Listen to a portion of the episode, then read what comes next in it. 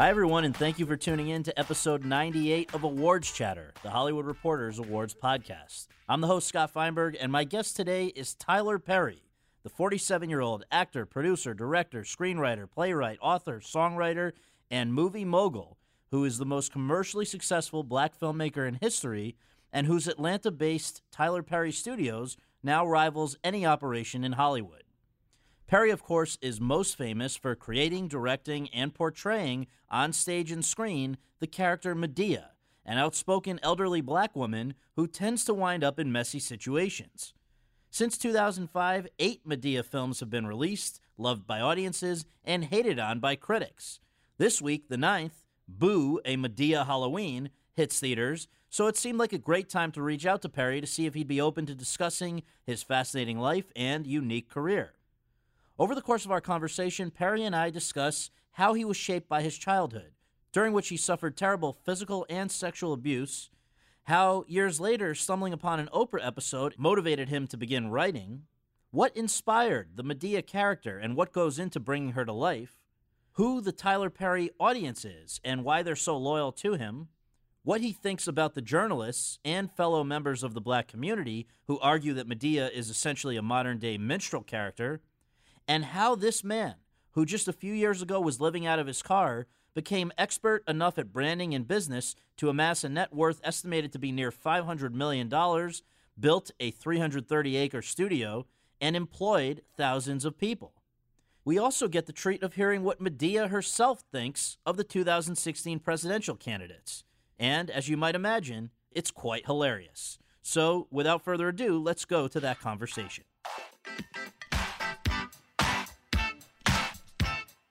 Mr. Perry, thank you so much for doing this. Really appreciate it. It's my pleasure, Scott. My pleasure. So, to begin with, we always just ask where were you born and raised, and what did your folks do for a living?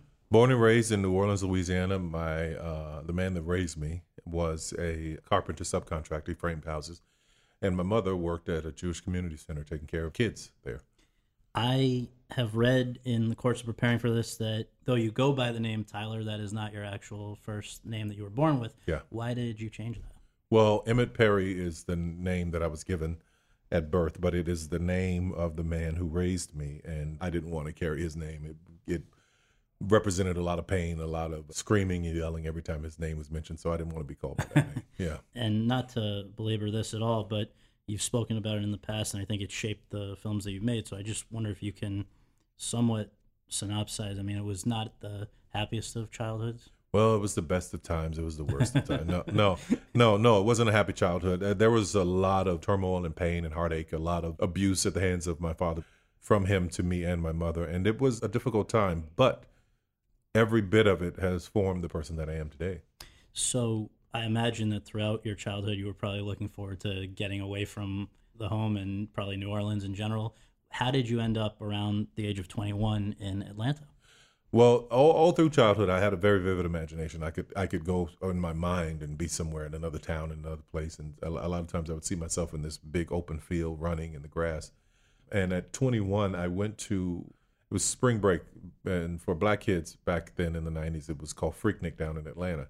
And you know, white kids go to the beach, black kids were going to Atlanta for spring break. I don't know why. Atlanta was hot as hell around that time. But when I got there, I wasn't even in college. I was just going to hang out and party. But when I got there, I saw black people doing well for the first time in my life. I saw black doctors and lawyers and people with who had you know my complexion living in nice homes and taking their families to dinners and going on vacation with them things i had never heard of things that were so foreign to me growing up i had never gone to a restaurant you know up until that time i had never spent any time with the family at, we never sat around a dinner table i had never seen any of that and i didn't think it was something that people of color did but when i got to atlanta all those myths were blown out of the window So, so eventually you then moved back there not long after, right? No, that there? That, you- that weekend I, I went. No, I went home. I packed my Hyundai and drove right back. I drove right back that weekend. and within a year, I, I guess you were, from what I've read, working at a at a law firm. You're bill collector, and Mm-hmm. you see an Oprah episode.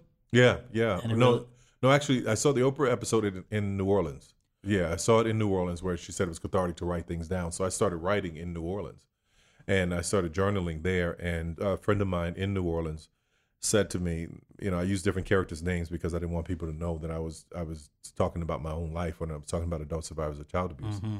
And uh, he said, "This is a really good play." Well, he was murdered selling crack cocaine in his grandmother's house, and I remember taking the the play with me to Atlanta, knowing that that is what I wanted to do. I wanted to make that play happen.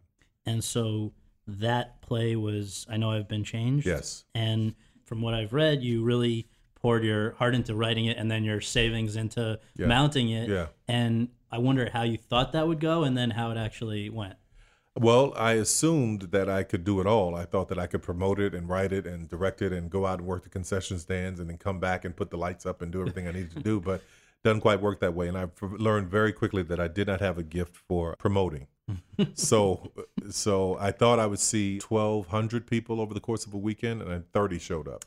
Yeah. So car payment, rent payment, my H and R Block tax return that wasn't quite done right was all invested in the play, and uh, I lost everything. And so those next few years were pretty tough. I've read about living in motels or even out of your car. What kept you going creatively, but just generally through those tough times? What kept me going is my faith. My mother was a was a woman who instilled great faith in me, and no matter what was going on in, our lives, she would tell me to pray. Everything's going to be okay. So from a little boy, I remember praying, talking to God, just saying, "Listen, I, I God, just help me here in this situation." And and it was it was my faith and knowing that that everything was going to be okay. And your faith hadn't been shaken though by some of the crap that you had to deal with that you've talked about as a child. Yeah, of course it would be shaken, but but I just kept seeing in my mind a better place. I could, which would always give me hope. Like that running in that park that I talk about, running in that in those open fields, I would always see that and it would give me so much joy.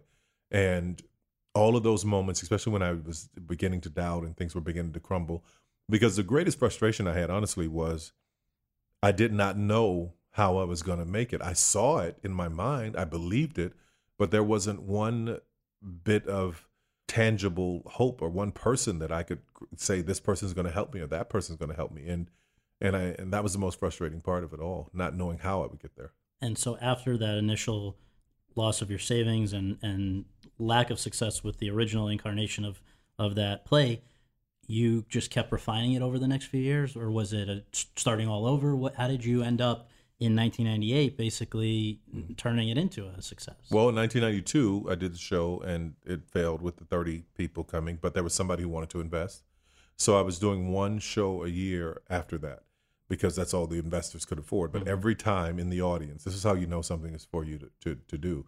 Every time in the audience, there was someone who wanted to invest. So from 92 to 93 to 94, 95, 96, 97, one show a year, I have to quit my job and go try to do this one show and th- hoping it would be successful. But in 1998, what I think changed was within those years of of trying to get the show up uh, on tour, I had had some major conversations with the man that raised me, and I forgave him. Little little did I know that the show was a bit prophetic for me because the writing was ahead of me. The show was about people who had forgiven their their abusers, and no sooner than I forgave him in about in late '97, in 1998, the show took off, and that's the only thing that I can attribute it to, other than what I attribute to is my understanding of the words that I was speaking.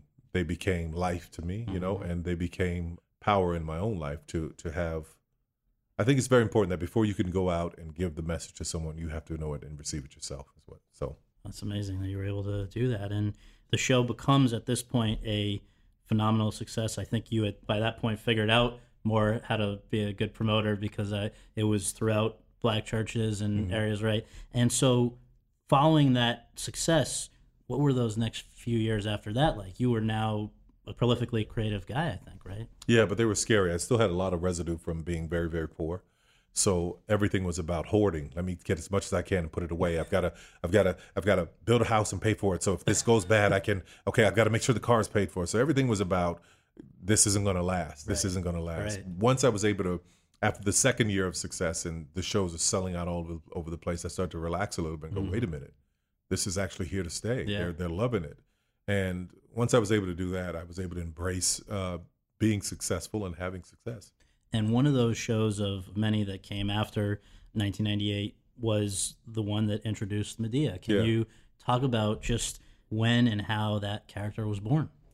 I had done Old Man Joe, my character. He was the first one in an Orban change, and people loved him. I said, well, this time I want to do something different. And I saw Eddie Murphy do the Klumps, I think it was. The night, oh, yeah. the night professor Yeah, yeah. when he's being one of the Klumps. I said, I'm going to try my hand at a grandmother character, and there Madea was born, and I I modeled her after the funniest women that I know, my mother and my aunt, and they were women who took no prisoners, who said what was on their mind. They weren't politically correct. They would just say it, kind of like Donald Trump, and uh, um, I made that.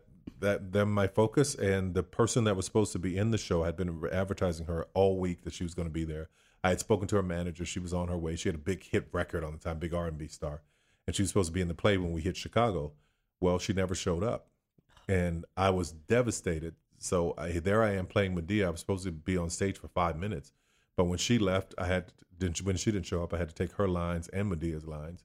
So you were not originally going to be Madea. I was going to be here for a very small time. Small I wasn't. She wasn't going to be as large as she became. and um, at the end of the show, I walk out on the stage. I get a standing ovation from the audience, which blew my mind. And I'm apologizing for her not being there.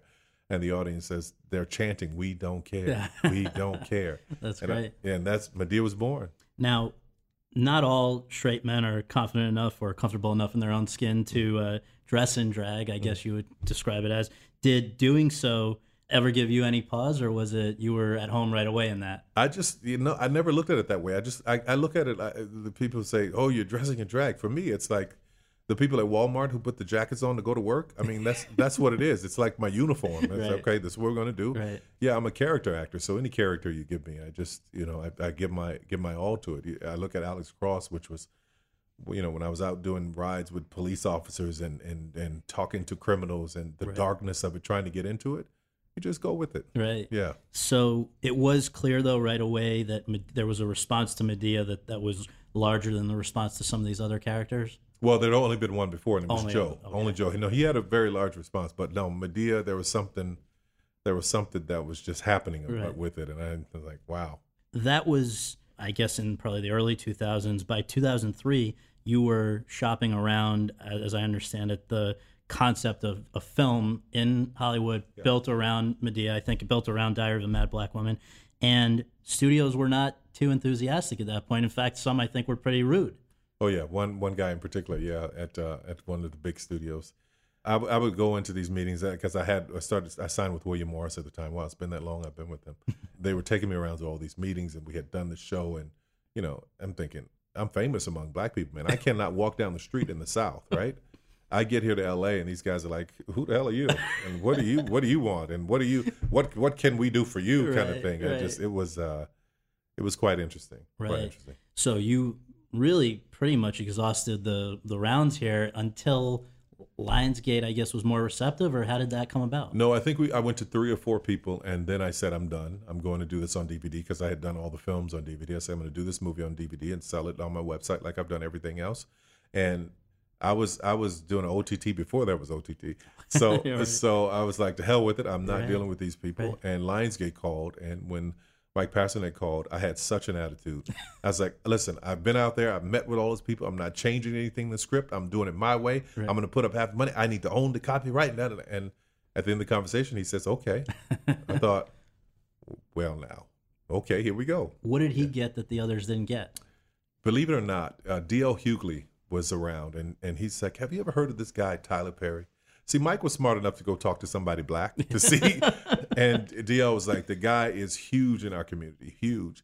And he also had some other black people in, the, in the, at working there at the time, and he asked them about me, and they all were just going on and on about it. So he did his research the old-fashioned way. Yeah, worked. So bottom line, you and Lionsgate, I believe, split the budget, as you say. You had Oh, they didn't believe in it. Let's tell you what they did. We split the budget 50-50, and then they took their another 50 and split it with BET. yeah, so they had no, they, They were they were like, bet. we're going to protect ourselves. right, here. right. Yeah, yeah. You though retain cr- complete creative control, and so the result was that this 5.5 million dollar movie opens in February 2005, number one at the box office, 50.6 million domestically, and basically shocked everyone in Hollywood. And I guess I just wonder. Were you as surprised as everyone else, or did you kind of truly believe that was going to happen? Oh, I knew that would happen. I wasn't surprised because I had been out on stage in front of the people, man. I knew they were coming. You know, I, I was out like a, on a campaign trail week to week seeing, you know, 30,000 people a week saying, listen, we want you to go see this movie. And I would show the trailer and they would go crazy. So I was expecting something wonderful to happen. And I think the tracking said it was going to be really, really soft. And it, it was it was Oscar weekend, if I'm not Yeah. if I'm not mistaken. And come Monday morning, when everybody looked at the paper, they were like, "What the hell happened this weekend? Yeah, who is this? Where did this come from? Right. Yeah, So who is the Tyler Perry audience? it's evolved a great deal over the years because what it, what I found in especially as of late is that now these millennials they can find you online and become an expert on you in two weeks. So I've watched my audience change, but I can I can definitely tell you who my base is. My base are hardworking people, mostly African American, largely women, who have all kinds of jobs, all kinds of you know they they are working at Walmart and McDonald's. They own hair salons, or they're doctors and they're lawyers and they're judges. And I've seen some of everyone, and I think what makes it work is is it wax nostalgic to times of old. So no matter where you are in the on the social ladder or in the ladder, of class, you still can relate to some of the characters. So that's that's a pretty good cover of a lot of my audience. And what percentage of them would you estimate are very religious people? In the beginning, I would have told you at least 95%. percent Mhm. Now I think it's a good 50 50. Really? Yeah, yeah, I really do. You again seem to be honing this. Uh, you, you said you started out as a bad promoter, marketer, but starting with even that first film, you were savvy enough to insist, I guess, that it have Tyler Perry's ahead Yeah. of the title, and that's been the case ever since. Where did that start? Where did that come from? That that was important. You know, I, I was told I was arrogant. I was what? Who do I think I was? Because I remember showing up in one theater and my name wasn't on the marquee, and I had a fit and made them go out there and put it up before the show started. and people were thinking this guy's got a crazy ego, but for me, I was definitely building a brand. The reason I wanted to put my name on it is because there were a lot of shows uh, for the African American audience at that time, uh, like the live stage shows, and in theater, the name was always of Garvidal, so and so Yeah. and so and so. In theater, it was always above the title. But what I also realize is that if I if I put my name here, they'll know that when they see Tyler Perry, they're going to get something different from the others. So I wouldn't have called it building a brand at the time. I didn't know that, but now I know that's what I was doing all along. Yeah. To come back to Madea specifically for a second, can you explain for let's pretend there's somebody listening who's never seen one of your films yet. Yeah. Who is Mabel Simmons and how did she wind up with this name Medea and what is the appeal of this person? So for someone who's never seen it, Mabel Simmons is a loud, obnoxious, tough talking, gun toting, weed smoking grandmother who is unapologetic, who is not politically correct, who is who was born in the late forties and says what's on her mind and does not care. and I think that's what the appeal is because no matter who you are, if you're Jewish, if you're Italian, if you're a Latino, if, if you have a grandmother or grandfather somewhere in your lineage, you know this character. And I think that's the appeal because she's she was always wise. This grandmother was always wise. And she's not around anymore. Grandmothers are much younger. And they look much younger because of hair dye. But she had so much wisdom. She was so smart. She was so full of love, but she's also a fixer. And I think that's why people wax nostalgic to it. I think that's why she's been so popular. What does the process of turning you into Madea entail? How long is that? What do you have to go through? It's gotten a lot better. It used to be like hours to get into the makeup and hair, but with Yeah. digital touch ups on screen now, I can do it in about an hour. Really? Yeah, we get in and zip the costume up and go right out there and do the character, but it's a chore. It's a chore. The most difficult part I would think about the character is directing in the in costume. Standing there in costume, not changing, t- telling people what to do, where to put the light, where to move the camera, what lens to use. yeah, in my normal voice, in the wig and everything. But but my team has gotten so used to it. It's been so many years that we've been doing it, so it's all it's comfortable. Another thing that was kind of interesting to to learn was that you guys with your films, unlike most films, but like a lot of sitcoms, do the four camera setup. Three, three for me on the film. Three Yeah. Okay. yeah. And that's because I'm guessing you do a lot of improv and you want to just not have to try to recapture the magic. Yeah when you're doing when you're doing comedy the, you have to you, especially with me and it's rolling you want you want it to just roll you don't want to be able to cut you don't want to have to set up again because you lose the momentum Right, yeah right. yeah yeah So with that first Madea film and with the others that have followed, she goes to jail, survives a family reunion, Mm-hmm. celebrates Christmas, now survives Halloween. What are the overall aims? I'm I'm sure entertaining is Yeah. high on the list, but what else are you hoping to communicate in each of these films? Well, if you look at all of them, there's a, there's this one theme of, of faith, mm-hmm. family, forgiveness, in all of them.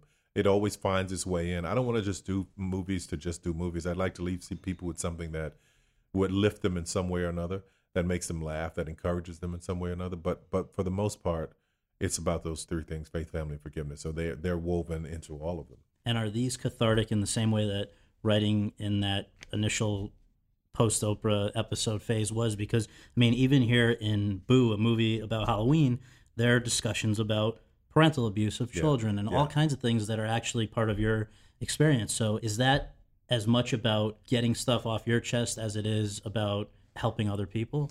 Well, I don't know if it's about getting things off my chest anymore as much as it is, is about what I've learned, what I've learned, and how I can use it to speak and, and lift and encourage as well. Even in even in my television shows, it's a, those a lot of those moments about what I've learned and how how can I use this this I hate to say platform because it's become such a common word, but how can I use this this platform to to not just entertain you, but also leave you with some thought that makes you go, hmm, am I like that, Mm-hmm. or could I be better?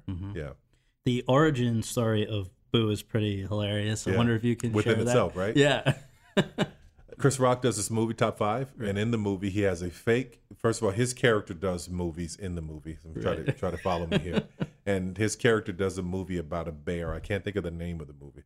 So he decides he and Rosario Dawson's char- they decide to go to the movie. Ros- Rosario's character go to the movie theater to see how, who's at his movie. Well, when he walks in, he looks to the left and he sees a long line trying to get into a movie theater. And he asks the people, "What what is this movie for?" And they say the title of it is "Boo, a Madea Halloween." Big laugh line, right? Everybody's laughing. right, right. Really, Madea? Uh, that's many people going to see Boo. so of course he had to call to get permission to use the character and everything. I was like, you know, Chris, I'm a huge fan, so I I, I was totally happy to oblige. So now it's time to turn the favorite. so so Lionsgate sees it and they go, uh, Tyler, we need to talk. You know, okay, what? Did you see Top Five? Yeah, it's great, man. I love the movie. No, did you see Boo and Madea Halloween? Uh, yeah, I'm like, yeah, isn't that ridiculous? That's so ridiculous. Boo and Madea. Madea never do Halloween. They're like, well, have you thought about it? I'm like, are you really asking me to do a movie called Boo, a Madea Halloween? And it took me two years to sit, and never, nothing takes me two years, man. I, nothing takes me two. I could send a kid off to college in, in less time, but but I was really thinking about it and came up with a concept that works for me. One thing I want to jump back to because you've now been playing Madea for something like 15 years. Almost eighteen. now. 18 Yeah, years. I wonder how long into the future you can see yourself playing this character. I understand that when your mother, who inspired the character in some ways, when she passed away in 2009, Don't she- stop. Don't stop, she Don't said, stop right? playing Madea. Yeah. Why was it so important to her? She loved her. Yeah, she loved her, and she loved the laughter. And she said, "Baby, whatever you do, don't stop playing Madea." I was like, "I sure hope that's not your dying wish." but but but but she did say, Because would you still be playing her if she hadn't said that? You know, I, I tell you, it's what it does for the people, and and I, I assure you, man, I have been able to use this character to bring messages to people who no one has been able to get a message to. She can talk about anything. She can make them laugh, and it's so disarming. It's so, it's like anesthesia to get to the root of everything. If I could find a way to talk about police brutality and all of these people being shot by police officers through this character, and I've been thinking about it. Mm-hmm. I think it would speak volumes to to what so many people can't say, you know? Yeah. So she's been an effective tool, but I am determined to not be her age playing her. yeah, I'm determined. Would you ever empower, authorize somebody else to play her? Are you kidding me? That would be like saying, "Here, take my arms." Right, Yeah. right. No. No. No. I need my arms. Right. That's like a kidney transplant. No, Right. man. No. I'm gonna keep both of mine. Yeah. Yeah. You mentioned how it's this character's been able to reach almost every group out there, every type of person out there. If there's one type of person that it has not reached for whatever reason, it might be some critics. And I just wonder because I've read you talk about this in very humorous ways before. Mm-hmm. Just what is the divide there? Why are they why do they give you such a hard time? I'm sure there are lots of reasons. Uh, listen, let- let's just be fair to them, okay? Yeah. So, so it's it's not if you come to a Madea movie looking for Schindler's List, I think I think you're going to be a little disappointed, right? But if you come looking for what it is, And I think that if critics would would accept it for what it is, and also sit in an audience with who it's directed to, I think there'd be a different opinion. But in all fairness, you know, I look back on some of it. I can't even watch it. It's it's, it's rough for me. man. Really? Yeah. Oh my god, my first time directing Madea's family reunion, I can't even look at it. I'm like, I made so many mistakes in what I didn't know. So what I've tried to do with critics is look for truth. You mm-hmm. know, if there's truth, I'll take it. I'll I'll absorb it. I'll try and find it. And that's what's been important for me. But I don't I don't know if they're ever going to get it. Yeah.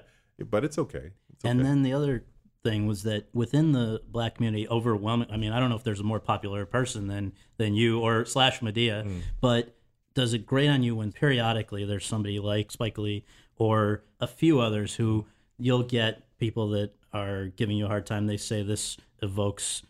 You know your mammy character, Yeah, or an Amos and Andy, or in Spike Lee's case, he was going on about quote coonery buffoonery. yeah. Does this bother you? Why are they wrong? Here, here's why they're wrong. Because back in the, the day of, of Amos and Andy and Stepin Fetchit and, and those characters, they never had any power. They never owned the character. They never had any authority. What I've been on on this whole journey of my life has been to to take this character, to take these stories that my people love, and grow my business into a force. You know, that's been my purpose. But if you look at Langston Hughes and Zora Neale Hurston, uh, he, Langston Hughes said that Zora Neale Hurston was a new version of the darky because she spoke in the Southern dialect, you know. And this this kind of thing goes on and on in our community, and it has for a very long time. If you are black and you are not representing a certain polished section, educated section of the culture, then you're you're put into the step and fetch it category, you know. But if you're someone like me, coming from where I come from, I tell stories about, you know, the people I grew up with. My uncle with his ashy knees, my loud, obnoxious neighbor Dorothy Taylor, who would who would stab her husband every Friday night and then call the police. You know, I'm telling you, my, my aunt who would who would shoot at her husband and call nine one one and say, "You better come get him. I'm getting ready to kill his son." I mean, those people are real. Right. And what I found with a lot of those critics when they say those kind of things is what they're telling me is that those people's stories do not deserve to be told, which is unfair, mm-hmm. which is wrong, flat out wrong. I think we all have the right to tell our stories. And I speak from my experiences and my journey, and all these people are part of it. And you can say what you want about them, but they're real human beings. And as long as we're all breathing on this earth, we all have a right to tell our own stories. Yes? Sure. Yeah. And one thing that you don't uh, get enough credit for, I think, is how many opportunities you've created for other people Mm. in the community, even out of the community. I mean, I believe Idris Elba did his first, First movie film, with yeah, you. yeah. Taraji, her first leading role with And you. she's been saying some great things about me, man. It's just really awesome. Yeah. yeah, I mean, and that's not even mentioning how many people work for you in Atlanta. Yeah, right now it's about 400. But since we opened in January, over a thousand people have come through the gates. That's with contractors, construction workers, and the union workers, and on the shows and everything. It's it's over a thousand people have come through the gates. Can you tell people what what goes on there? Because basically, you are operating the equivalent of a Hollywood studio in Atlanta, Yeah. which I don't know if if there's ever been anything like this outside of Hollywood proper, where where this is kind of thing goes on. Yeah. I, you know, I don't take the time to sit in that thought of it because it will probably overwhelm me. But what I wanted to do is just have a full service shop for myself, which I've had for like seven or eight years. Mm-hmm. And now we've just moved into a place where, after mastering how to serve myself in the business, we've moved into the Fort McPherson Army base that I just purchased, and we're going to turn it into a. We've already broken ground, actually, turning it into a full service studio for anyone who wants to come and shoot, anyone who wants to experience what it's like to film in Atlanta, which is which is pretty darn It's great. terrific. Yeah, This is over yeah. like 330 acres, right? Yeah. It's a big place. 330 acres. It is a big place. And when I first stepped onto it, I thought, wait a minute, this is overwhelming. Is this too much? It's not like you were at a small place before, though, right? You Well, were where. six- it was 60 acres, yeah. But, th- but and this was the former Delta Airlines campus. Yeah, the former so Delta you, you don't do it small. No, but even there, when I remember the first day I went there and saw it, I thought this is too big. I'll never outgrow it. Mm-hmm.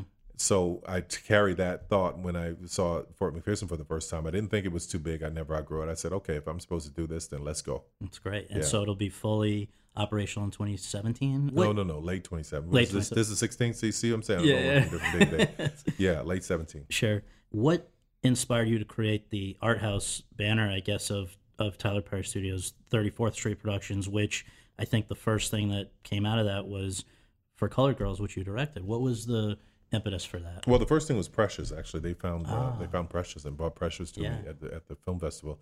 I called Oprah and said, "Let's get on board with this." But 34th Street Films was my serious brand. It was my brand of because I, had painted myself into a great little corner with the Tyler Perry brand. People were like, "This is all we're going to expect of this brand." Mm-hmm. So I wanted a new brand that I could go out and do more festival type films, Mm-hmm. more films that garnered more critical acclaim, and I was very interested in that at the time.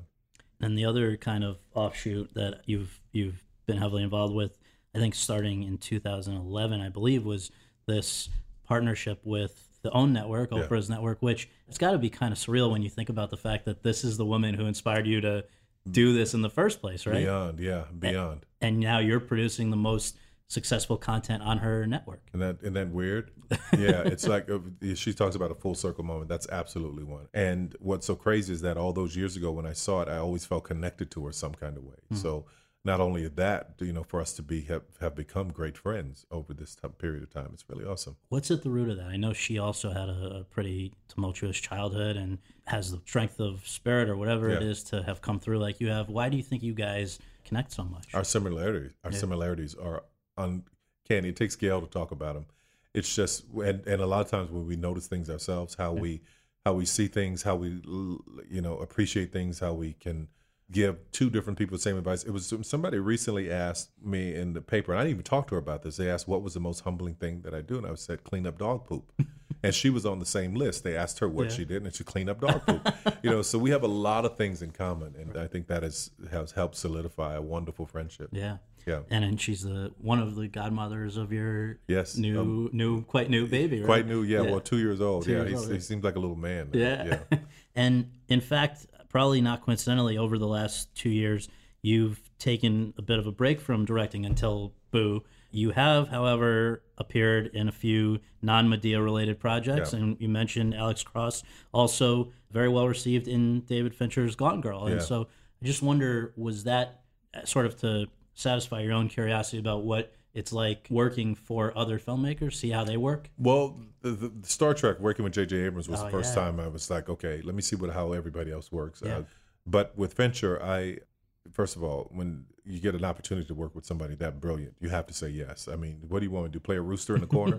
I can do that for you, David. Yes, that's what it was about, seeing what other people were doing, but also about learning.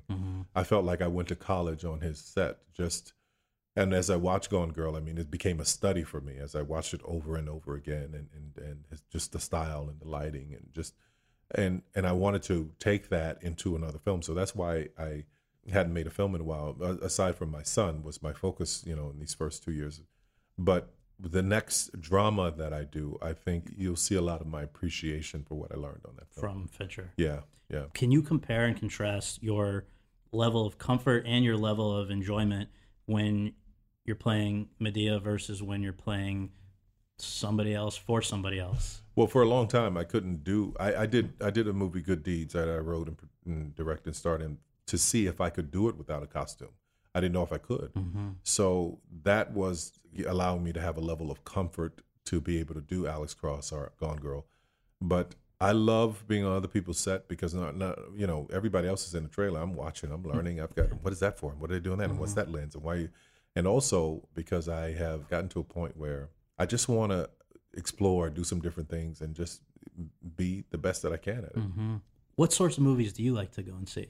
I love sci-fi. I'm a big sci-fi Really? fan. Yeah, one of my favorite movies is World War Z. Yeah. Before that, it was Aliens. yeah, and they're working on a sequel. I'm sitting there just like this, like, where is it? Where is it, Brad? Where is Right, it? Yeah, right. yeah. One of the things that's been discussed a lot in the last couple of years, both of which the last two years have produced sets of acting Oscar nominees that did not have any people of color among the 20 acting nominees. One of the things that's come up is why is this happening? Is it because the industry is not making diverse movies, or is it because the Academy is not diverse enough to accept those movies? I guess I'd love to know what your theory generally is, but also what's your interpretation of this argument quote black films don't travel which it just means that overseas people are not showing up as much for for movies built around black characters black actors what do you make of all of that Well, there are two separate questions there. One about uh, Hollywood, Oscar so white, and Yeah. the diversity. I, I never could really get into those arguments because I came in from the outside. I couldn't get into the, you know, let me stand here and, and pick it with you. It just, I came in doing my own thing. And because of that, I think it was the DGA reported that one fourth of all diversity or something was because of me in cable Yeah, television. yeah, yeah. I was I was too focused in, on making a change, to owning a studio, to having the power, to having the authority to hire people. That's where the change comes in. I, I, I'm not going to sit around a table uh, saying what do we do, going back and forth. I'm working. That's is what I'm doing. So creating chances for other people. yeah, that's what that's what I knew that I was supposed to be doing. So I couldn't get into that argument, and and and, and personally, I just felt like let me just do what I do. On the other side of it, the other side of your question, movies traveling. You know, I it was Will Smith who I, I, I told him I said, listen, they're telling me that our, our movies don't travel around around the world. He said, get on a plane and come over here to Europe with me. And I went to four territories with him, and the reaction was amazing. But you know, granted, he's the biggest star in the world. But what he was explaining to me is that most of these territories are smaller than Texas. You've got to come, you've got to work them, you've got to get introduced to them. You've mm-hmm. got to you can't just sit aside and say that doesn't work. You have to invest. Mm-hmm. And it and and he started investing very early on in music and it took years to build it, but it has to be built. So I think that someone in this industry is going to have to say, okay, I want to start building this abroad. I want to start building this type of entertainment abroad and make the investment. And then But why change. does that have to happen when that doesn't have to happen for you know David Fincher makes a movie that doesn't Yeah. have to do that? I, Yeah. I guess because the thing that's just so weird to me is your movies couldn't be more successful than they are here, Yeah. and yet overseas it, they don't make a lot of money. Well, there's no there's no effort to promote or sell them there really. There's the, you know I have a friend of mine named Brendan O'Carroll who plays Mrs. Brown, which blew my mind when I found he's in Europe. He sells out arenas. He does. He's on the BBC. He did a movie that did really really well. It blew my mind the similarities in our lives. I think where he's older than I am, but our mm-hmm. day, birthdays are a couple of days apart. You mm-hmm. know who I'm talking about? I think so. Oh my gosh, he's hysterical, and he plays he plays a woman Yeah. And he's huge there. And when I was having this very same conversation with me, he's like, "Are you trying to tell me that Madea wouldn't work in Europe? No, let me show you something." So it's about educating and some one person breaking through. Are you interested in being that person? Yes, but my focus has been so on building the studio and where I am now. I haven't had the energy or the or the time to really focus on it, but absolutely I could be. Yeah. Sure. What would Madea have to say about the Donald Trump Hillary Clinton election? Well, honey, I can tell you on a few occasions.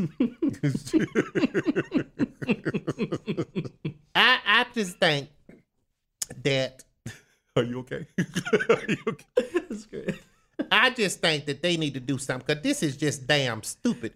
You got a man trying to run for president, want to build a wall, but hell, he need to build a wall around Trump Tower so I can lock his ass up in it. And Hillary, Lord, I love Hillary, but it, this is what I'm gonna say about that. This is all I'm gonna say. Now I'm gonna be done with. it. listen, listen, I can't even. Everybody say they want Donald Trump because he ain't no politician. Well, let me ask you something. If you about to have surgery and you need your brains worked on, would you go hire somebody just because they ain't a doctor? Hell, you need a politician in the White House to be a politician.